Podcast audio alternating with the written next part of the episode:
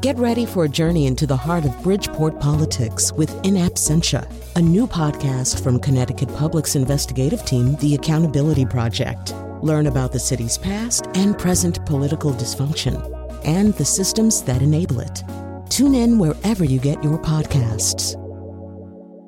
Funding provided by Joe Zimmel and Valerie Friedman. So, today we're going to talk about the rom com. And the rom com is got to be maybe the most persistent movie format, if that's the right word, in the history of film. Obviously, it has its roots in literature.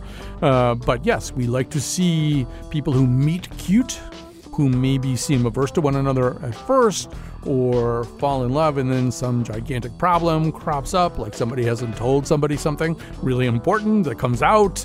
You know the form, and you probably have immediately in your mind four or five rom coms that you really love. There are certain people who become, as actors, almost franchise leaders, you know, people like Hugh Grant or Cary Grant for that matter, or Meg Ryan. You know the list, the all star team. Anyway, we'll be talking a lot about rom coms in the next hour.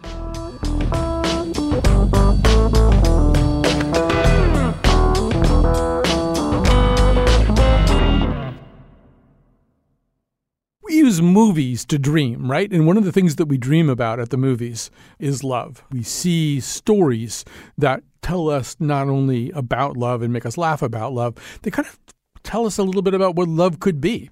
And I think that's one of the reasons we love rom coms, and it's also why everybody has opinions about rom coms. I put up something on Facebook asking you know, people for their favorite rom coms, that kind of thing. Just sort of an open ended thread. In three and a half or four hours, it had 117 comments and people very passionately declaiming uh, on the parts of various movies that they care about. So that's what we're going to talk about today. Uh, we're going to get started with the author of From Hollywood with Love, The Rise and Fall and Rise Again of the romantic comedy. That is Scott Meslow. Welcome to our show, sir. Thank you. Pleasure to be here. So I guess we have to begin by defining our terms because, in fact, you will find substantial arguments about what is a rom com. I mean, I think we know that Anna Karenina is not a rom com, but beyond that, I, it's sort of I'm amazed at the number of things. that people on Facebook, for example, thought were rom coms. So give us a working definition here. Yeah, that was certainly one of the first things I had to figure out. And you know, when you're writing a book about rom coms, people love to tell you about it, and they'll say my favorite's The Notebook or something, and it's not necessarily an accurate answer. You have to very gently say, well, that's not necessarily covered in the book. So for me, as I was figuring out the movies to cover in the book, it became a pretty straightforward test, um, suggested of all things by the director of How to Lose a Guy in Ten Days, a guy named Donald Petrie. He said basically, if you look at a movie with a love story, if you pull that love story out, is there still a movie? And if the answer to that question is yes, then it is not a romantic comedy. Right. So, and we'll get to some that kind of play around with that question too, I, I think, because first of all, I think it's a great test. I mean, I think we have to back up and say, and one of the reasons the notebook fails is it fails on the other score. I mean, in other words, the movie has to be romantic and it has to be funny, yes. or hence the term romantic comedy. So, so the notebook is not funny, so it's not a romantic comedy got some jokes, but that ending, uh, yeah, when someone is dying of Alzheimer's at the end, it's hard to call that a laugh riot. Right. It does have kissing in the rain, and we may come to that because kissing in the rain is obviously a pretty key trope here. Okay, so we've got a definition, but and we'll talk about some specific examples that might kind of strain against it in certain ways. I mean, we're going to talk a, a bit specifically about John Cusack, but you know, you you deal in the book with the question of whether Grosse Pointe Blank would be a rom com. I mean, it is very much about the love between Martin and Debbie, but it's also the driving force of it. Probably is not the love story. Yeah, except maybe it is. I mean, that's one of those movies that's sort of on the line where if you look at that Martin Blank character, who is, by John Cusack's own testimony, supposed to be a sociopath, all he really cares about is Debbie Newberry. like he, the reason that he takes that job, you know, and, and why he goes back and bothers her at her radio station and all that is because he left this girl at prom and he's always regretted it. So it's it's still there. It's just there's a lot of bloodshed in between. So let's start where you start. Your your book starts in 1989, and it starts very specifically with this movie. You know, I'm so glad I never got involved with you. I just would have ended up being some woman you had to get up out of bed and leave at three o'clock in the morning and go clean your andirons. And you don't even have a fireplace. Not that I would know this. Why are you getting so upset? This is not about you. Yes, it is. You are a human affront to all women, and I am a woman. Hey, I don't feel great about this, but I don't hear anyone complaining. Of course not. You're out the door too fast. I think they have an okay time. How do you know? I mean, how do I know I know? Because they. Yes, because they. How do you know that they're really. What are you saying? That they fake orgasm? It's possible. Get out of here. Why? Most women at one time or another have faked it. Well, they haven't faked it with me. How do you know? Because I know. Oh. Right. That's right. I forgot. You're a man. What is that supposed to mean? Nothing. It's just that all men are sure it never happens to them, and most women at one time or another have done it, so you do the math. So, Scott Meslow, why start there? Uh, why pick this movie? Why pick that year? There were a few reasons for that. First and foremost, it felt to me like there was something really interesting about rom coms specifically in the 90s that, you know, this is a genre that goes back to Shakespeare's time. But if you look at what that movie was doing, the rom coms of the 80s were really stuff like Woody Allen, James L. Brooks. It was a little more, had a little more of the independent flair, a little more, um, a little more grounded and earthy. Um, and I felt like when Harry Met Sally, in addition to you know launching Nora Ephron's rom com career, and she was undoubtedly the godmother of rom coms then and now. I think there was something about taking that sort of you know that movie's sort of almost an unacknowledged remake of Annie Hall, but it has this big Hollywood ending where where Annie Hall has this sort of wistful melancholy ending, which is actually what they originally intended for When Harry Met Sally. Everyone remembers the When Harry Met Sally ending, where it's running through the streets on New Year's Eve, and you know gives the big speech and happily ever after. And I think that that blend of tones really defined what rom coms were going to be going forward and have been for the past 30 years. So, When Harry Met Sally is really interesting on a number of levels.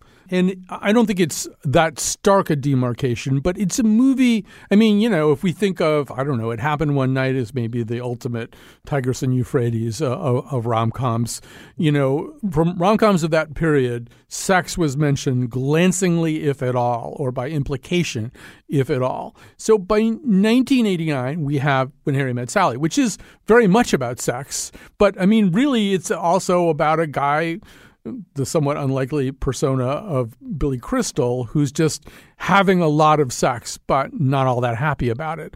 And in a way, I think that's the beginning. I don't know if it's the beginning, but it's starting to incorporate into the notion of romance some pretty frank talk about sex. Yeah, no, I think that's absolutely true. And it's, it, it's funny because it's taken for granted now that that, you know, that famous, you know, the faked orgasm scene is this beloved comedy classic, but that was, Meg Ryan had a hard time filming it. They were very nervous when they screened it for Princess Diana, who kind of had to privately laugh about it. like it was a different era when that movie came out. Even then, it was part of what made that movie hit the way it did was the frankness shocked people. And, and you know that scene is in the movie because Rob Reiner didn't know that women fake orgasms. That was something Nora Ephron had to tell him. Right, and it's I loved your whole little sidebar on that, and that that you know all day long Ryan couldn't really, even though she had suggested doing it, she couldn't quite get herself to that point. And at one point, Rob Reiner, forgetting that his mother was on the set and in fact in the scene and delivering the incredibly famous button line, he went out and did his own performance apparently of, of what he wanted Meg Ryan to do. Uh, I wish that footage still existed. I'd love to see it. Yeah. You know, and I think there's a couple of other things worth talking about. Well, there's many things worth talking about in connection with When Harry Met Sally. I mean, it is, you know, joking aside, there's a pretty steep fall off from Clark Gable and Cary Grant to Billy Crystal. In the, you know, at, at the heartthrob level, right? I mean, I mean, Billy Crystal isn't necessarily the guy you think of as mm, you know making some woman's heart go pit a pat, pit a pat, and maybe that's also a, a sea change that's happening right around that time. Our idea of a leading man for that kind of thing. Obviously, there was Annie Hall, so so there was Annie Hall, but maybe that's changing too. Yeah, I think that's an interesting thing to talk about uh, because at the same time, you know, Pretty Woman not long after, Richard Gere is very much more in the mm-hmm. classic kind of rom com star vein. And then shortly after that, you have Hugh Grant, who was, you know, the defining male star of rom coms in the era, I would argue, who's, you know, that kind of stammering but floppy haired, you know, bright eyed dreamer. I think that became that kind of became the defining male archetype for rom coms. But I think it's always kind of shifting. You know, what Billy Crystal brings to the table is he's very funny. He just yeah. is, you know, and that's charming in its own right. Clearly, it works on Sally. Yeah, you know, you mentioning um, Woody Allen and Annie Hall and James Brooks. I mean, as you're as you're suggesting, right before that, we were getting movies that were romantic and funny, but they were quite frequently distinguished with the ultimate failure of the romance. It's not just Annie Hall, it's also broadcast news. I saw a variety list that listed broadcast news as its number one romantic comedy of all time. And I'm thinking, because that's sort of odd because everybody winds up kind of empty handed romantically at the right. end of that movie. I've never seen you like this with anybody, so don't get me wrong when I tell you that Tom, while being a very nice guy, is the devil. This isn't friendship. You're crazy, you know that? What do you think the devil's gonna look like if he's around? God. Come on, no one's gonna be taken in by a guy with a long, red, pointy tail. Come on, what's he gonna sound like? no. I'm semi-serious here. You're serious? He will be attractive. He'll be nice and helpful. He'll get a job where he influences a great God-fearing nation. He'll never do an evil thing. He'll never deliberately hurt a living thing. He'll just bit by little bit lower our standards where they're important. Just a tiny little bit. Just coax along, flash over substance. Just a tiny little bit. And he'll get all the great women. Which I mean, do you consider Annie Hall and or broadcast news to be rom-coms? I think they are. Uh, my working definition does not require people to be together at the end of a rom com for it to be a rom com. You know, one of the movies that I cover in the book is My Best Friend's Wedding, which mm-hmm. is pointedly about her not ending up with the guy. But certainly, I think there's a more of a that that kind of wistful, melancholy thing uh, was much more characteristic of the rom coms that came before the ones I'm covering in the book. All right, so let's make that transition to Richard Curtis and to Four Weddings and a Funeral and to Love Actually. And I mean, at a certain point, Richard Curtis, this British first screenwriter, then director, but also continues to do screenwriting, wrote the screenplay for Notting Hill. I don't think he directed it. So here's this guy. He really kind of does emerge alongside Nora Ephron. If there's somebody across the ocean who's not a woman, who's Nora Ephron, it's Richard Curtis. He's he's starting to figure this stuff out. And Four Weddings and a Funeral, I do think is a marvelous, marvelous movie. And it's also, as you detail in so many of your accounts, the story of any really good movie, the backstory is always things that could have gone wrong. You know, they almost didn't cast Tim Allen in Galaxy Quest, and they almost didn't cast Hugh Grant. Only one of three people who mattered wanted to use Hugh Grant in Four Weddings and a Funeral. Yes, and Richard Curtis certainly did not. He he voted vehemently against, in part because he really saw that character as his on-screen avatar, and I, I, think Richard Curtis seems like a perfectly lovely and handsome man, but he thought Hugh Grant was much too handsome for the role. He'd really pictured sort of an awkward nerd and the guy who wouldn't normally get the girl being the one who would anchor this rom com, and that's what would make it special. And so he was really resistant to the idea of handsome, charming Hugh Grant, even if Hugh Grant is doing essentially a Richard Curtis caricature but he was overruled. And I, I, think he, to his great credit, Richard Curtis has since said a thousand times that he was an idiot and Hugh Grant was the only guy who could have done it. And certainly that's how it worked out.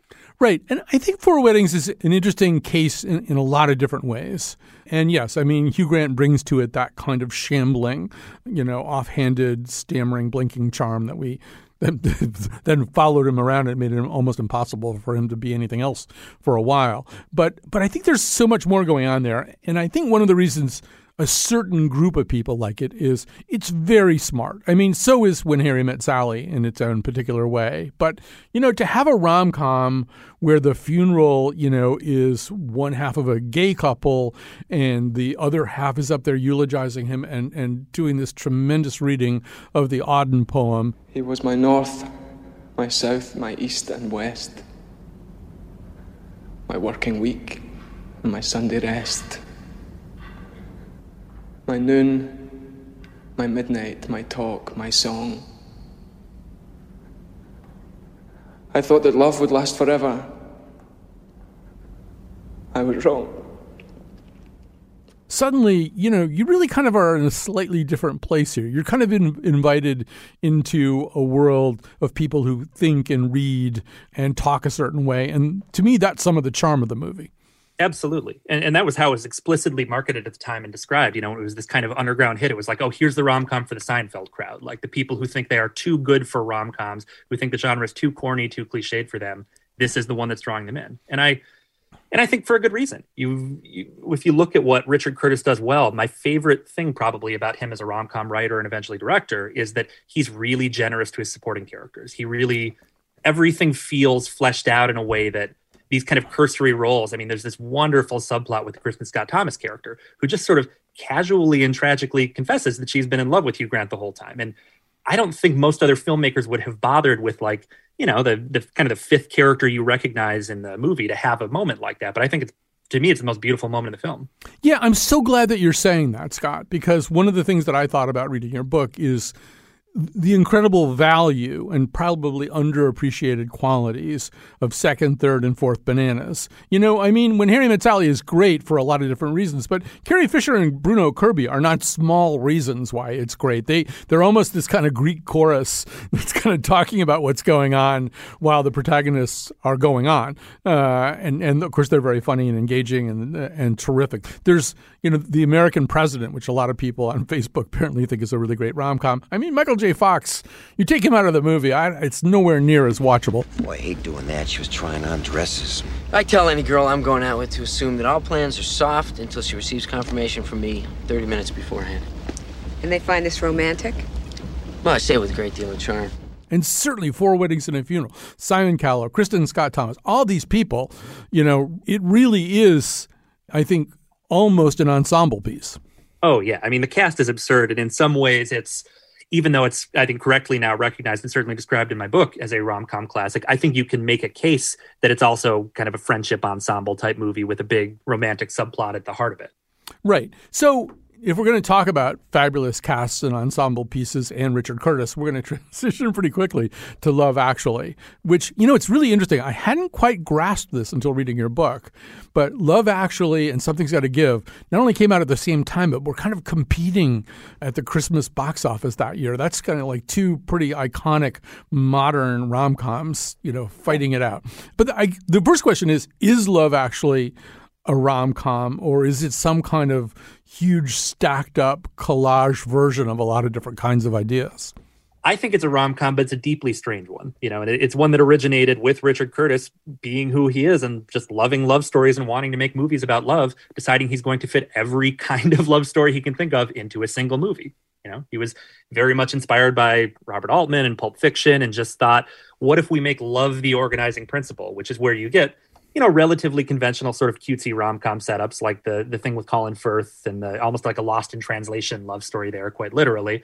And then you get weird stuff, you know, where it's like it's an aging rocker and his manager who's his best friend getting drunk on Christmas, and that's a love between friends. Or you have the extremely tragic love story that you get when it's Emma Thompson's character realizing her husband's having an affair that is pointedly unresolved at the end of the movie. It's just this kind of sad note, but that's another kind of love. And that's that's kind of Richard Curtis in a nutshell. He's he wants to do it all. Right. And you you failed to mention the prime minister who's in love with somebody he's not supposed to be in love with, somebody who works for him, one of the many arguments we could possibly touch off here is whether Hugh Grant's dancing in the mansion scene is better than Tom Cruise's dancing scene in Risky Business, but they're both sort of great dancing alone in the house kinds of things. But yeah, once again, we get Hugh Grant's kind of offhand charm kind of anchoring the middle part of it. And, and I think another thing that Curtis does Tell me what you think about this. And you can see it a little bit in Four Weddings, and you can see it a lot in Love Actually. Is there's a sort of self consciousness about the fact that this is a rom com. you know, we are trafficking in certain kinds of tropes and idioms that are pretty familiar to people, uh, and we even the sort of the joke at the end of Four Weddings and a Funeral, where you sort of see the after stories of the characters, and it turns out that poor lovelorn Kristin Scott Thomas has hooked up with Prince Charles.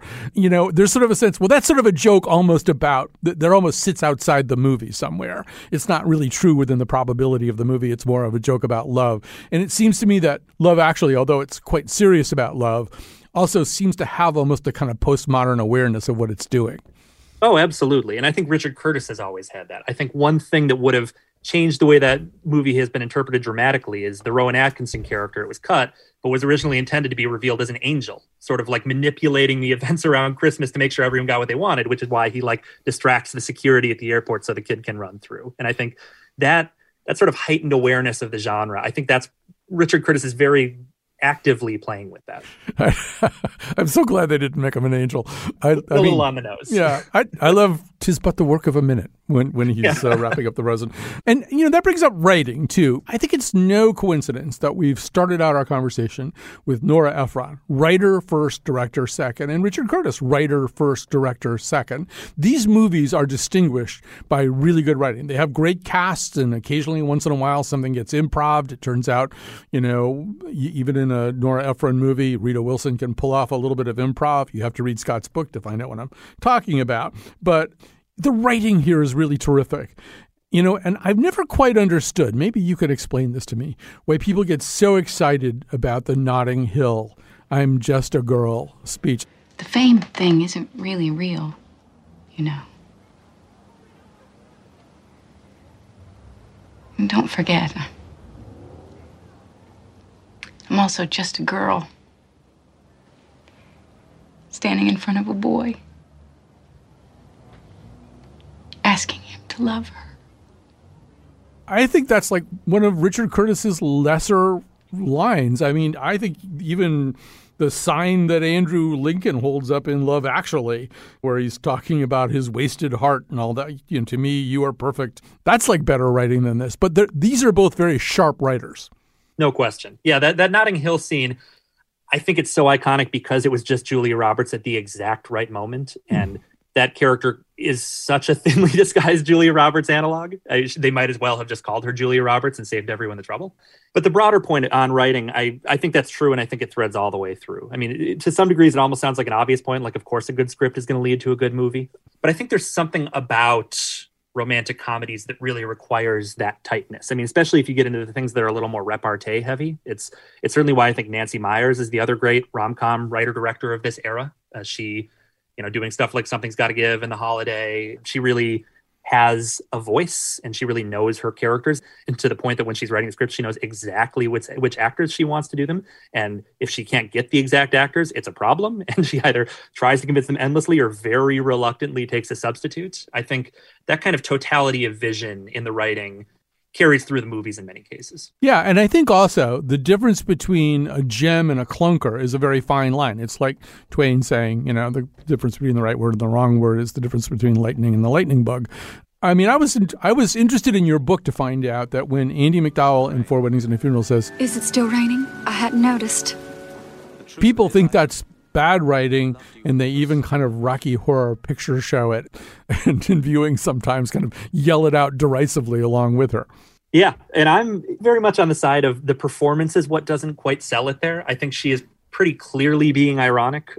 To some degree, that's also a flaw of that script. A movie that I again I, I quite like, but it's she's a little bit of a cipher by by definition in that movie. The structure Yes. of the movie is so strange that she has this whole arc that unfolds off screen where she falls in love with someone or you know at least consents to marry him and then decides to split it all up and we only get that through weddings at from Hugh Grant's perspective. So it's hard to read exactly what's going on with her at any point. And if we knew her better, it might be easier to understand that she's making a joke. We just haven't really seen her make one. Right. And I mean, Andie MacDowell is somebody who had to grow a long time as an actor anyway. I mean, famously, her lines in Greystoke were, I think, looped by Glenn Close because her readings of them were so tinny. So, I mean, it may take her a while before she, I mean, when you start adding up her iconic rom com roles, it, really is. She's kind of quite a force, but it may have been kind of early on and, and maybe not doing such a great job. And as you say in your book, Richard Curtis admits he hadn't really thought out that character all that well.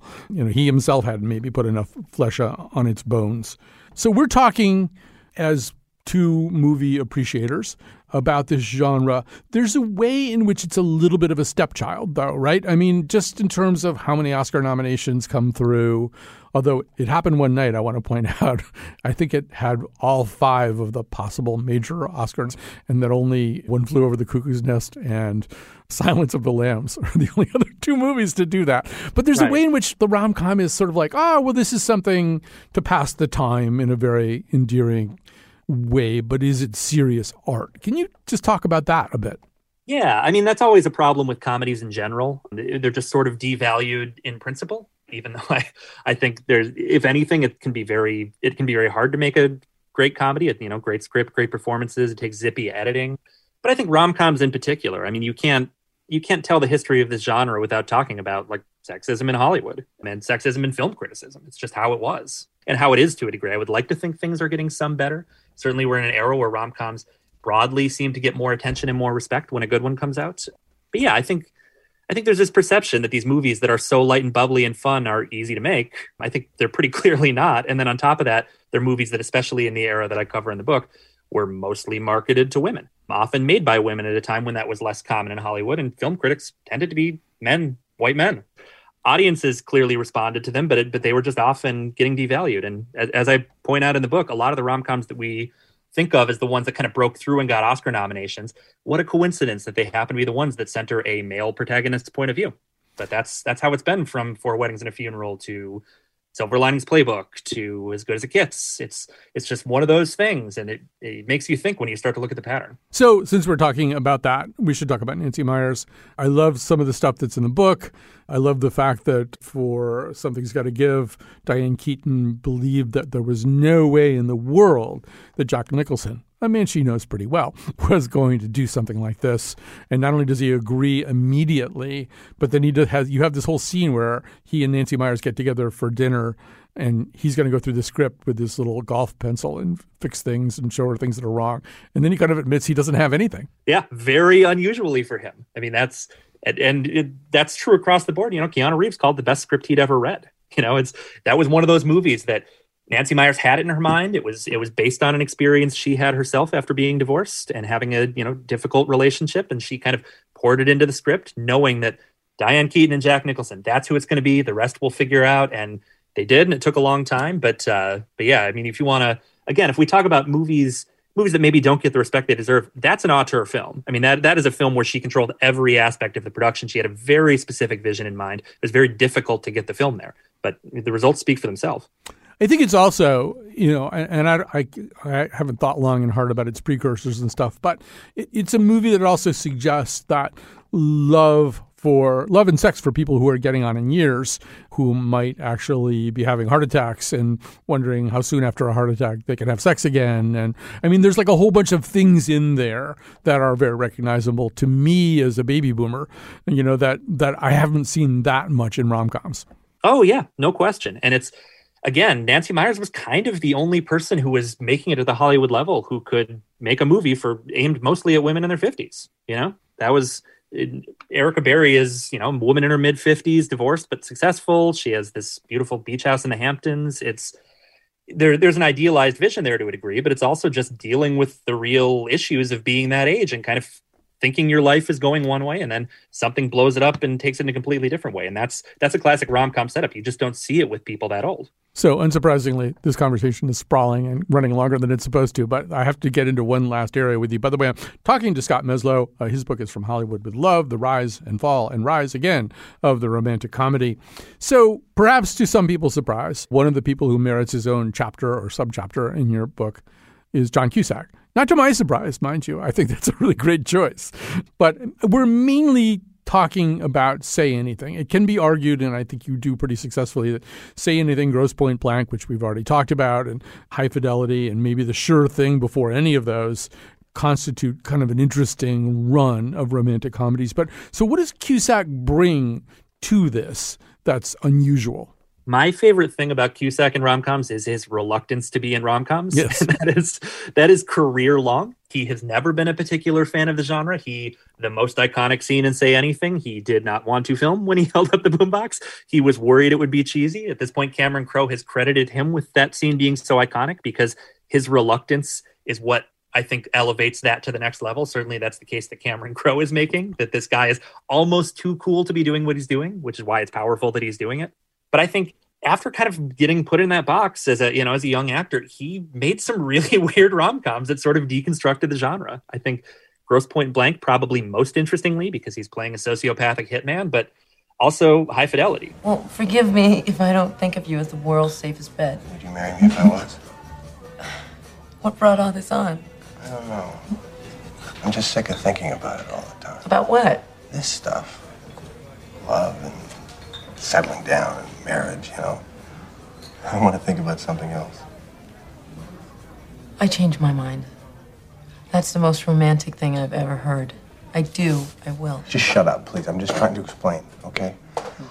A movie that kind of ultimately embraces rom-com themes but does so extremely reluctantly with a guy who was very much intended by the people making the film as sort of your kind of classic toxic man-child and taking that a little more seriously than than a rom-com that reforms him making him do a little more work That's I think you've put it exactly right. And I think the term Crowe uses about the boombox scene is defiant. You know, in some ways Cusack he's doing this thing. There's almost something a little bit angry about that he's doing this kind of stupid and kind of self-abasing thing. But I think it's also there's a way in which I think some of the some of the performances that we remember are performances where actors push themselves into these emotional states that are simultaneously absurd and but also really funny. You know, I mean, I think one of the reasons that we love Keaton and Something's Got to Give is that scene where she just cries and cries.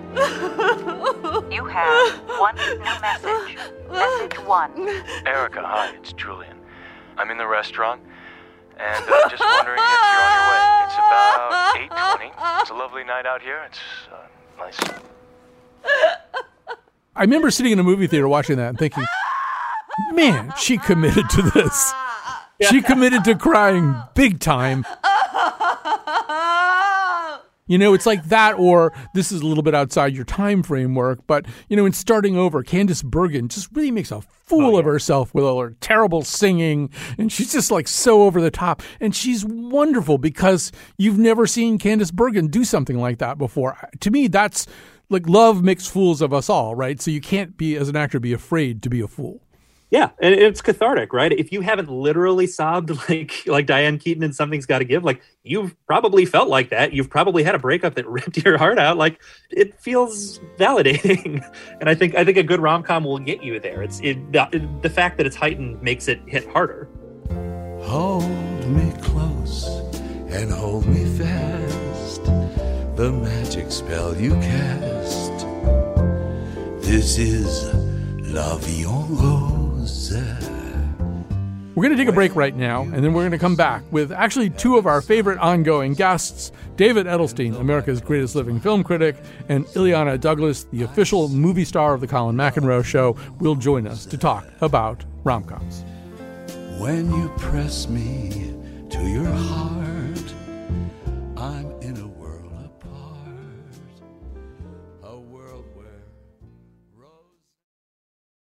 Support for this podcast comes from Hartford Healthcare.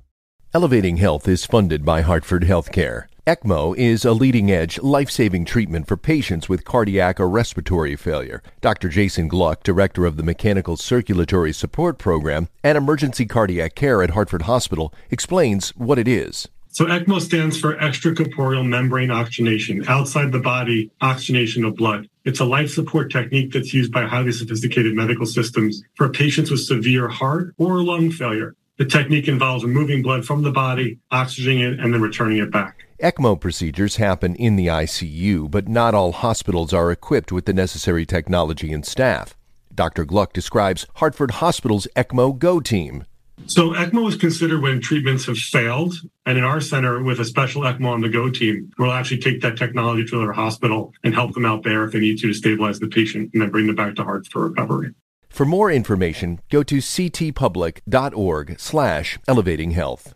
So it's always fun if you're going to talk about rom coms to talk to, let's say, somebody who was in rom coms. Joining us today is a friend of the show, Illeana Douglas, movie and television star. Her rom com credentials are impeccable. We can maybe get into them if we have time. And David Edelstein, America's greatest living film critic, is also with us. So let's just begin with the whole thing. We've been, I should say, we've been emailing about all this stuff a lot.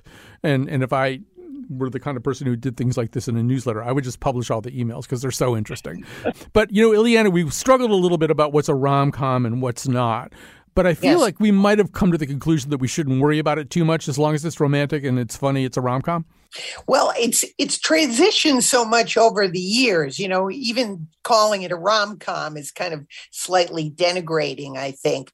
But you go back to the, for me, with the sweet spot of the 1930s, a romantic comedy for me had the elements of opposites attract and a sense of transformation. The the two leads sort of change their point of view about love by the end of the movie. That's for me is sort of the biggest thing. It's I mean obviously it's a love story and there's comedy, but I think that it's you know they they find true love through finding themselves and there's a transformation. That's a pretty elevated description. I mean, I like it, you know, but I like it a lot. Although, David, has that kind of changed over time? One thing that I brought up as we were discussing this is, you know, probably for in, in the 30s, 40s, and into the 50s, one of the big questions is, are they going to have sex? And I, I feel like maybe you know, sometime in the 80s or 90s, it's like, well, everybody's having sex. They might have already had sex, even. That's not the real question. The question is, is their relationship different than the relationship with other people they've had sex with in the past? It wasn't too long ago that the film How to Lose a Guy in 10 Days came out with Kate Hudson and Matthew McConaughey. And the idea was that this woman was supposed to write a comic magazine story about how to lose a guy in 10 days. But the fact is that because of the mores of, of even the late 90s, early 2000s, she wasn't allowed to sleep with him. She had to drive him off without even having consummated their relationship. It was absurd because guys will put up with anything. well, that, actually, that, that idea is also expressed a little bit by Billy Crystal in, in When Harry Met Sally. But let's go further into the past. We'll, we'll slowly work our way back into the past. So, Illeana, on your list of among your favorites is yeah. Pillow Talk. Rock Hudson, Doris Day. He's kind of a womanizer. He actually is implicitly getting a lot of sex. She lives somewhere near him. They share a party line.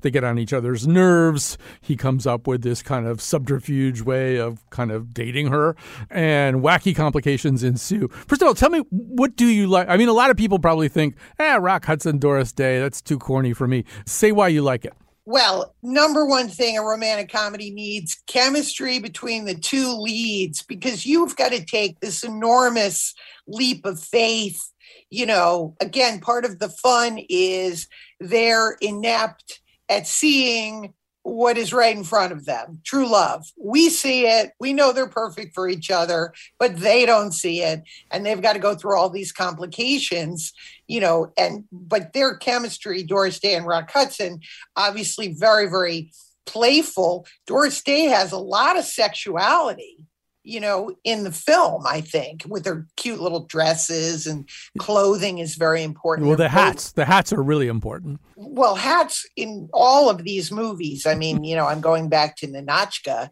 Remember, after she has sex with my grandfather, Melvyn Douglas, Leon, she gets, she buys a silly hat, you know, so it connotes that that they have had sex. But I, what I like about Pillow Talk again, he's a womanizer, but he changes his ways by the end of the movie. Again, we have this transformational kind of man there. Right. Well, this is the point that you've been making as we've been discussing this, right? That you think that yes. there might be some kind of continental divide between the time when movies were about that, that people had to change in order to discover their love for one another, to see what's good about one another. And sort of more laterally, more recently, it seems as though it's not really about that anymore because people have no interest in changing. Well, that's yeah, that's what, that's my theory about why romantic comedies have kind of you know gone out the window. Is that today nobody wants to change or is willing to change and the very act of changing is considered weak. So dating today is about having the same interests. So we both like to go to the see the red sox and we both like cooking and and so therefore you have no you know you have no conflict. And so part of the fun again of these movies is that you know this universal idea that this is what we're all searching for. We're all you know we're rooting for love and it causes this unexpected adversity and it's how everybody handles that adversity that and then we have the cheerleaders the supporting characters from the other side but it's how these couples their little human foibles are are they going to get the pot of gold at the at the end of the movie and my theory about today is just that there's not much conflict going on. Therefore, it's not really very funny. So they try to come up with a, a premise uh, lose a guy in 10 days. Don't see someone for 40 days, you know, things like that. And it's they're harder to get behind, I think. There's not as much adversity for them. Right. There's some exceptions to this. Doesn't Nicholson say to Diane Keaton, "Yeah, help me be a better man"? So you know maybe he's going to change a, a, little bit. I don't, David, what do you think of that theory? I uh, agree with it wholeheartedly and and depressingly as well. um, it's a it's a problem because the whole notion of change has become so political, especially especially yes. for women. I mean, women are being told have been told for so many years that they have to adapt. They have to change themselves in order to conform to male expectations and to the mores of the day. And of course, we, many of us grew up with Bewitched and I Dream of Jeannie, which were, or I Love Lucy, you know, in which the whole theme of the show was this untamable, zany woman with, with kind of magical powers having to be kind of kept in line by an overbearing man. And it wasn't always so, but I think Pauline Kael, I remember, pointed out that after the Second World War, the refrain of many Hollywood movies and, and most rom coms was that the heroine had to learn that running things isn't feminine. What does it mean to change? You know, when Jack Nicholson says, You'll make me a better man, well, we know that that's not going to happen. We know that he's not going to settle down with her for very long.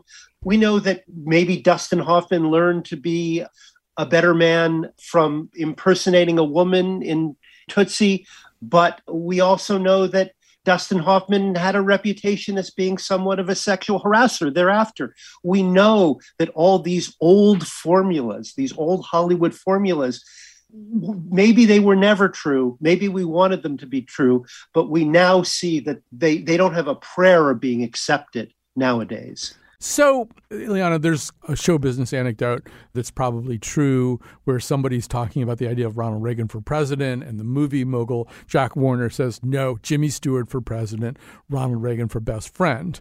And, and within rom coms, there is this thing, right, about the friend yes. or, or the supporting cast. You've done both. You've been the lead in a rom com, but you've also been the friend. And this is this is kind of a think Carrie Fisher and Bruno Kirby and When Harry Met Sally. You know, yes. this is like a really important thing. Talk about what the purpose of that role is. Well, the funny friend, of course, which I did in, to give you an example, Picture Perfect with Jennifer Aniston.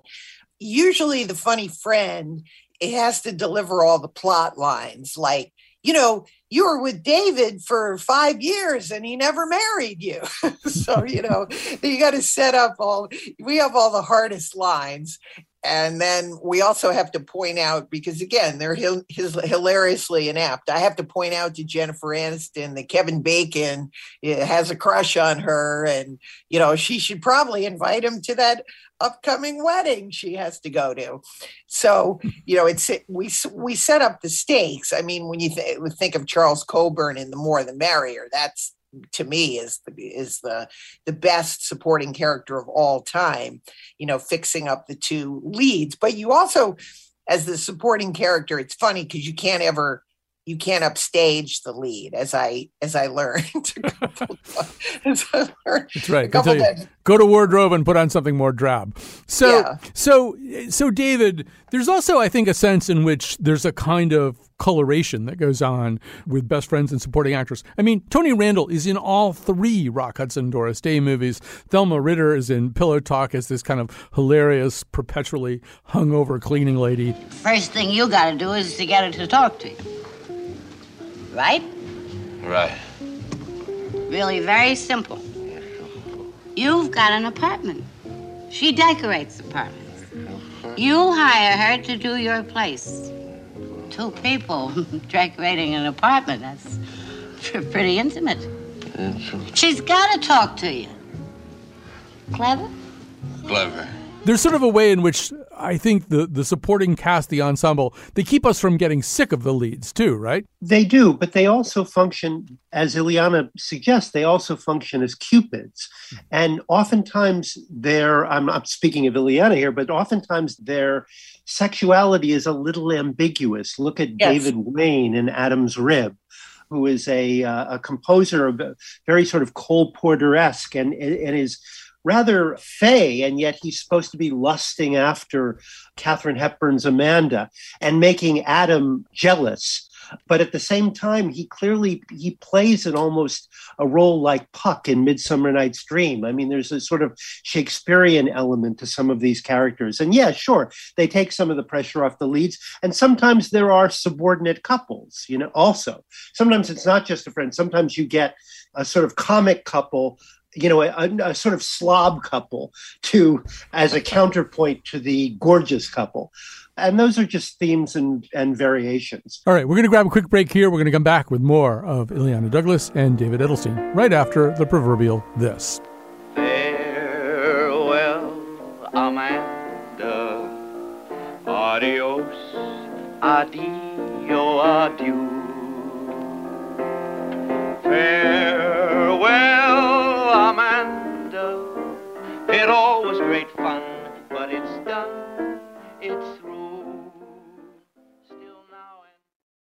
We're talking about rom coms today. Time for me to thank Kat Pastor.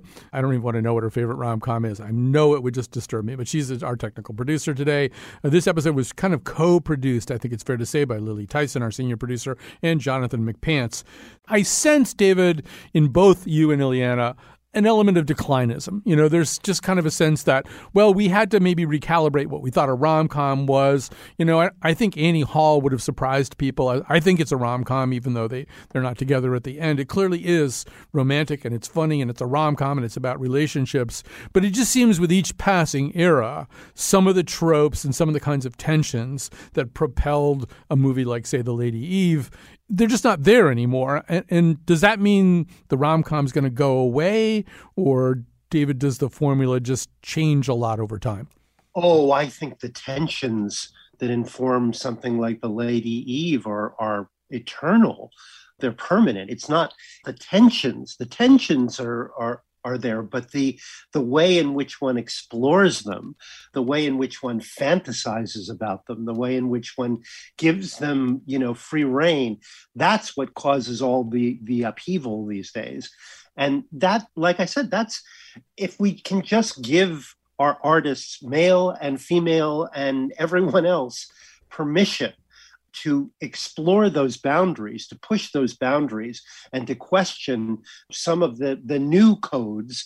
We just need people who are going to be have permission to to push the envelope. Right. It could be argued, actually, not that this is a really new movie, but The Lady Eve and the movie, the Coen Brothers movie Intolerable Cruelty are very similar kinds of movies. It's about like a, a woman who's a little bit ahead, or maybe a lot ahead of, of a man on a con. So maybe that tradition and that, that reminds me, Colin. That that reminds me. We should at least just quickly say some things that some of the great movies that people should go out and see. The Lady yes. Eve is my favorite movie, and anyone who has not seen The Lady Eve, you know, go out, rent it, or preferably find somebody screening it.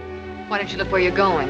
Why don't I look? Look what you did to my shoe. You knocked the heel off. Oh, I did? Well, I'm certainly sorry. You didn't? You can just take me right down to my cabin for another pair of slippers. Oh, well, certainly. I guess it's the least I can do. By the way, my name's Pike. Oh, everybody knows that. Nobody's talking about anything else. This is my father, Colonel Harrington. My name is Jean. It's really Eugenia. Come on.